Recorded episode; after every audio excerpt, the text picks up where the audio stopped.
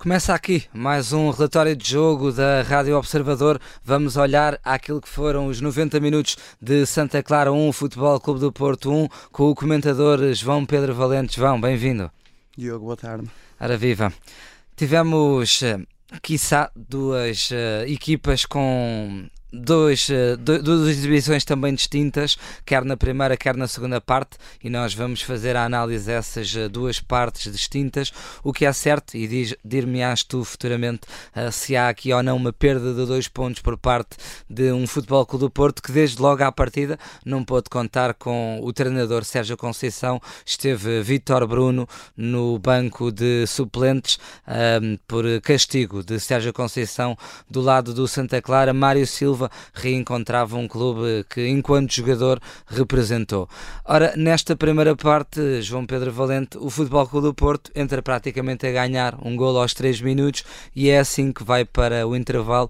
De que forma é que analisas estes primeiros 45 minutos? Diogo, esse gol do Porto torna ainda mais surpreendente o desfecho do, do jogo e o, e o resultado. Ah, desde logo também porque no plano teórico o Santa Clara ainda só tinha conseguido duas, duas vitórias na, na presente edição da, da Liga, ocupa os últimos lugares, está neste momento também no antepenúltimo lugar uh, e na zona possível de play-off de, de despromoção uhum. e o Porto, apesar de ter perdido na última jornada ao Clássico com, com o Benfica, vinha mostrando sinais de, de força, a equipa muito mais dentro daquilo que era o seu processo e o seu ADN, sobretudo em momentos de recuperação de bola, de intensidade, de conseguir também chegar com facilidade às zonas de, de finalização finalização, mas a verdade é que esse Porto hoje não, não existiu.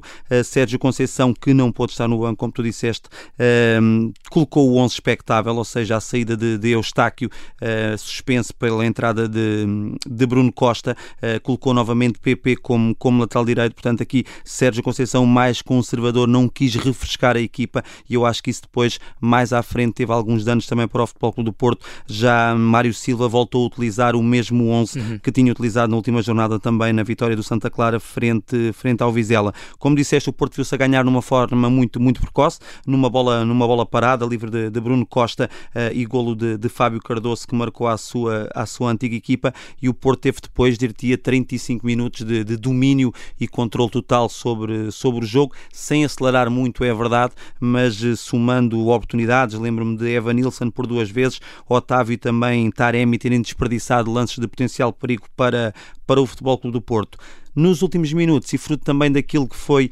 uh, uma forma mais afoita do Santa Clara ir para o jogo, ou seja, uh, Mário Silva começou a pedir à equipa também para subir as suas linhas, para ser mais pressionante perante o portador da bola e a verdade é que o Santa Clara em poucos minutos criou quase tantos lances de perigo como o Porto Sim. fez nos, eh, nos últimos 40. Lembro-me do remate de Gabriel Silva à entrada da área uh, que saiu ao lado da, da baliza de, de Diogo.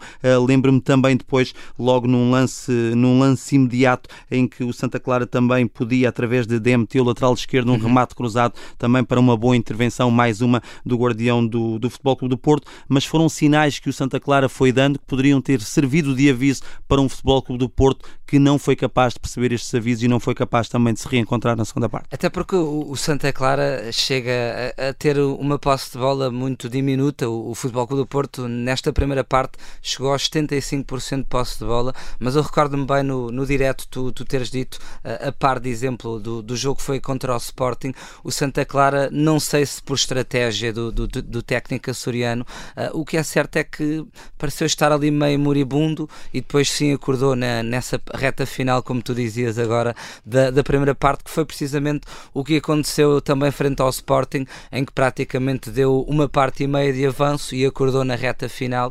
O Santa Clara também dá a ideia que Pedro, João Pedro Valente dá ali cerca de meia hora de avanço ao, ao Futebol Clube do Porto. Diogo, também me parece estratégico ou tático este, neste caso, porque já vimos, como tu disseste bem, o jogo com o Sim. Sporting é, é, muito parecido com aquilo que vimos, portanto há uma estratégia primeiro de proteção à baliza e o Santa Clara tentou quase sempre proteger e não atacar a baliza do, do Futebol Clube do Porto, mesmo a perder desde muito cedo a estratégia não mudou, portanto estamos a falar aqui de, uma, de um bloco médio-baixo numa estrutura de 4-1-4-1, em que à frente da linha de 4 uh, jogava o pivô pivô defensivo, Adriano Firmino, depois uhum. o próprio Ricardinho e Gabriel Silva baixavam muito no terreno e acabava por ser Tagau a ficar sozinho, sem qualquer tentativa de pressão na primeira fase de construção do Porto. O Porto aproveitou-se disso também, construindo de uma forma mais assertiva, tentando variar o centro de jogo também, mas me pareceu faltar sempre velocidade, acutilância ao processo ofensivo do Futebol do Porto, que eu acho que o facilitismo foi tão grande por o Porto ter marcado tão cedo e perceber que o Santa Clara não vinha para o jogo, ou seja, não criava perigo,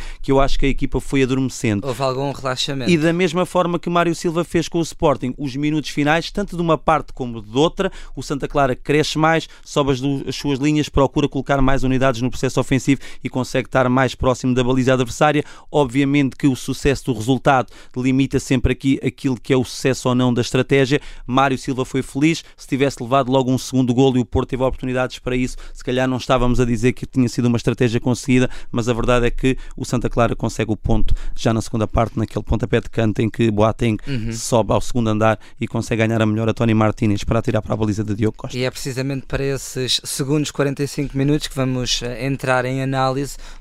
Uma segunda parte que já começou bastante mais eh, mexida, mais intensa do que foi propriamente a primeira.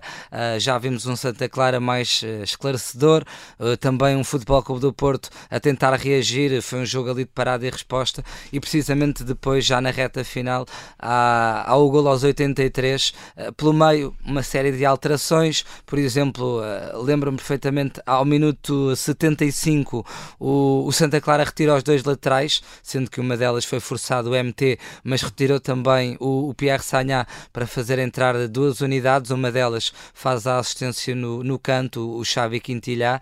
Uh, de que forma é que também olhaste tu para, para este segundo tempo e, e, a forma também como o jogo termina, se com justiça ou não no, no resultado final de, de empate?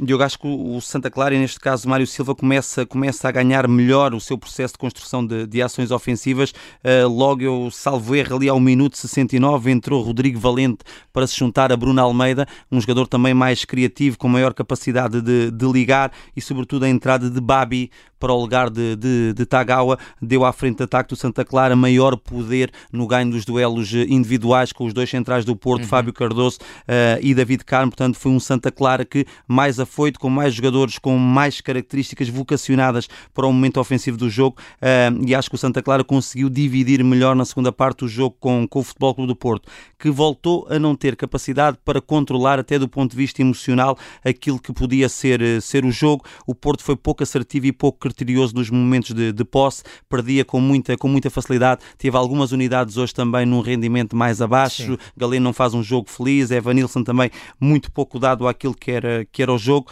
Uh, e o Porto quase sempre dependente daquilo que Otávio pode criar, pensar e decidir também. Era quase naquilo... Otávio mais é, 10, é, é? é, e quando Otávio. E Otávio uh, é um jogador fantástico, que tem sido quase sempre o melhor do Porto em todos os jogos. Aliás, mesmo no último jogo, na última jornada, uh, frente ao Benfica, eu, eu, digo isto muitas vezes: para mim há, há o melhor uh, do jogo, mas também há o melhor em campo. Uhum. E naquele clássico, Otávio foi de longe o melhor jogador em campo. O jogo de Champions é um jogo fortíssimo também, mas é um Porto muito dependente daquilo que é a capacidade do Otávio encontrar espaços quando vem para dentro para depois conseguir com os seus passos açucarados, aqueles passos de ruptura na busca de Evanilson, de Taremi, de Galina do lado contrário. E quando o Porto não consegue ter Otávio no seu maior rendimento máximo e não consegue ligar através de Taremi ou Evanilson, tendo PP também mais preocupado em missões defensivas do que propriamente em desequilibrar, o Porto fica com um ataque posicional uh, não tão forte, não tão variável e perante organizações mais fechadas, mais compactas, o Porto tem dificuldade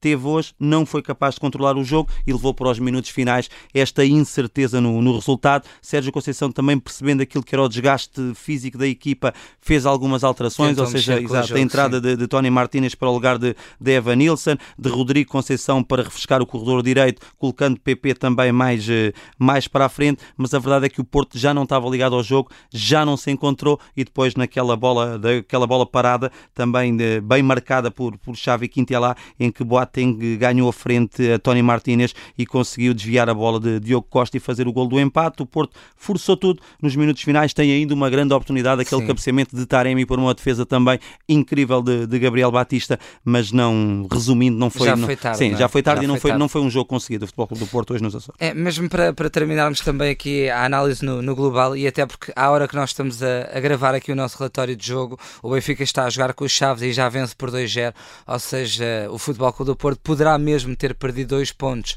uh, diante de, de, um dos rivais, neste caso o rival mais direto, que é o, o Sport Lisboa e Benfica, uh, mas é um pouco estranho, até porque o, Porto vem dessa ressaca europeia, onde consegue um resultado brilhante na Bélgica e também fruto de, do jogo do Atlético, garante a passagem aos oitavos e dá a ideia que chega aos Açores de facto muito descontraído, talvez possa ter gerido um, um, um zero, não sei se concordarás, mas aquilo que te pergunto é que nuance é esta de uma equipa que nós vimos brilhar na Bélgica para uma equipa muito ofuscada hoje nos Açores?